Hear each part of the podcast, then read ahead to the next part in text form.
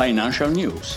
Lavoro. In Italia stanno tornando i contratti a tempo indeterminato. E ancora, grandi dimissioni all'italiana, altri 300.000 via dal lavoro, ma senza cambiare vita. E infine, lavoro, i consulenti, oltre 1,3 milioni di richieste di personale, rischiano di restare senza candidati nei prossimi quattro anni.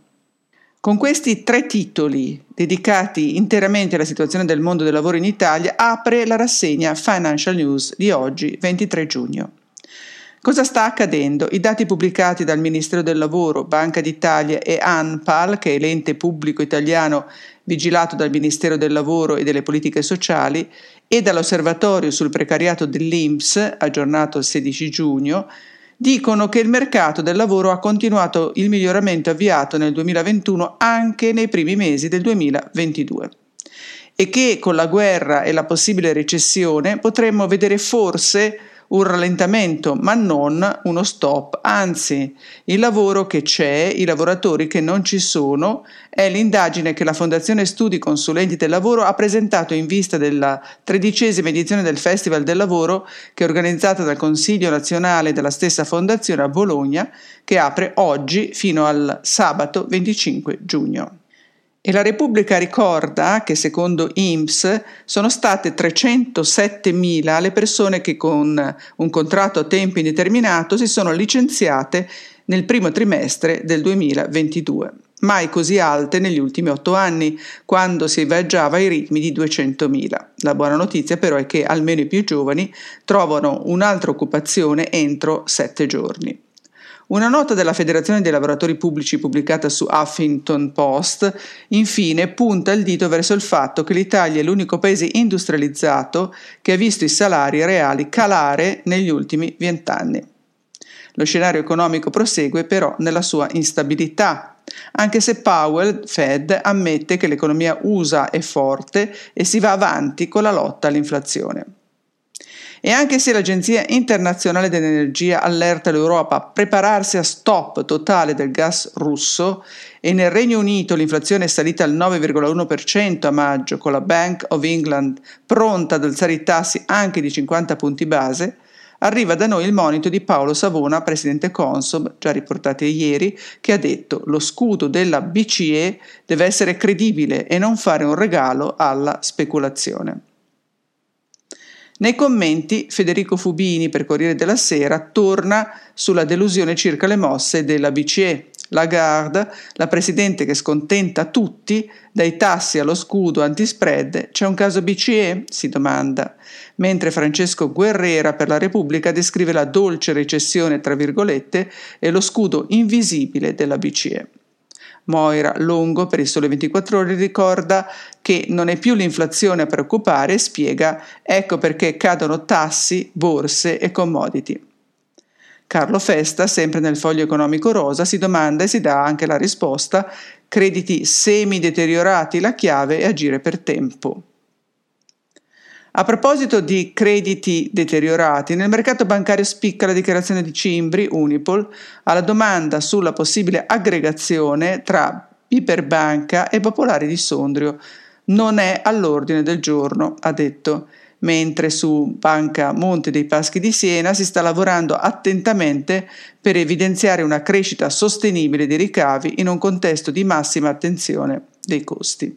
La Banca di Siena ha individuato alcune direttrici di intervento, scrive il Sole 24 ore. La prima vede anzitutto la valorizzazione di Widiba, banca digitale del gruppo che nelle intenzioni di Lovaglio è destinata a diventare centrale nelle strategie di rilancio. Massima attenzione sarà data anche alla Banca Assurance, versante su cui Banca Monte dei Paschi oggi ha come partner unico AXA. Intanto la banca francese Crédit Agricole, che ha presentato i conti 2021 e il suo piano industriale, ha ammesso più 5% di ricavi negli ultimi sei anni. In Italia assume e accelera sul digitale. Aprirà nel 2023 una banca digitale, infatti, e Huffington Post consiglia invece tech è il tempo per l'Italia di investire in Francia. In affari personale, mentre apprendiamo che è andata bene per il BTP Italia, per il quale sono stati raccolti, raccolti altri 860 milioni di euro, leggiamo i consueti consigli agli investitori. Ecco i tre da Repubblica, dalla Repubblica. Borse, Chanel e orologi per proteggersi dall'inflazione. Silver Economy, come investire sul mondo che invecchia. E infine investire in bond tra vecchi problemi e nuove opportunità. Ma Corriere della Sera ricorda anche che i super ricchi hanno perso in borsa 1400 miliardi di dollari da inizio anno. Contrariamente a quanto vorrebbero Carlo Messina, CEO di Intesa San Paolo e Mario Draghi, cioè che l'Italia ce la facesse da sola e investisse su di sé, sembra che avvenga esattamente il contrario, con una crescita dell'83% nel 2021 come destinazione di iniziative di investimento da parte di imprese estere, l'Italia si posiziona al primo posto tra i paesi europei per l'incremento degli investimenti diretti esteri, con 207 progetti contro 113 del 2020.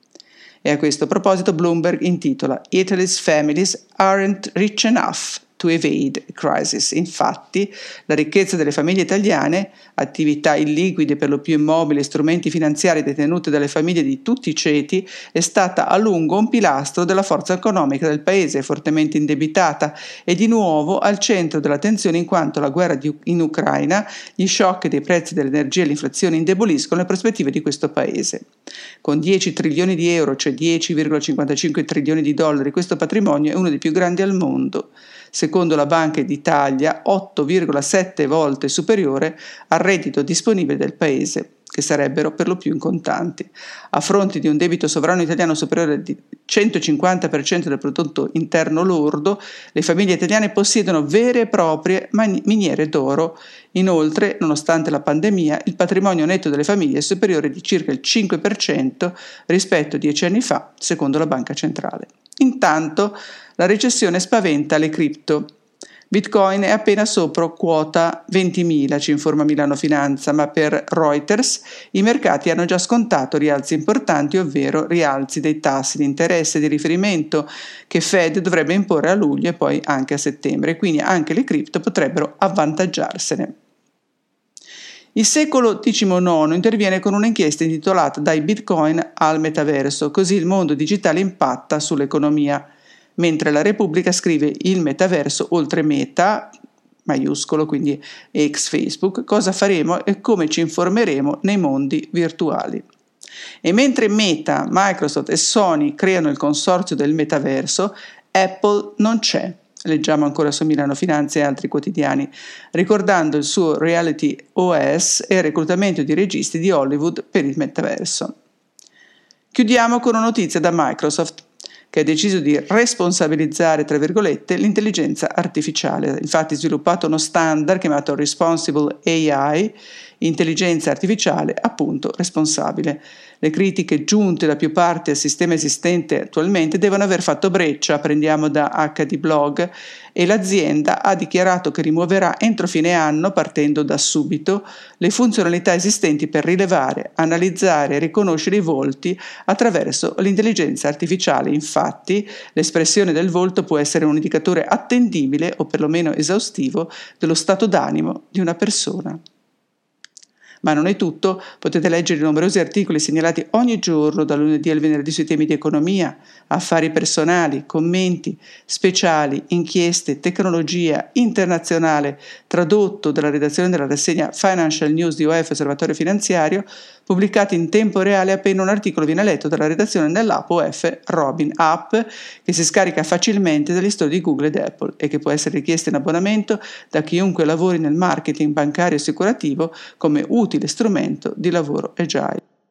Gli articoli originali si scaricano con un'app e in alcuni casi richiedono di abbonarsi al quotidiano Magazine. Il motore di ricerca ha una serie storica di 11 anni e insieme potete ascoltare il podcast che grazie al successo ottenuto ho deciso di rendere pubblico ancora su Twitter, i social e come sempre ogni giorno sul sito robin.expert. E questo è tutto per oggi.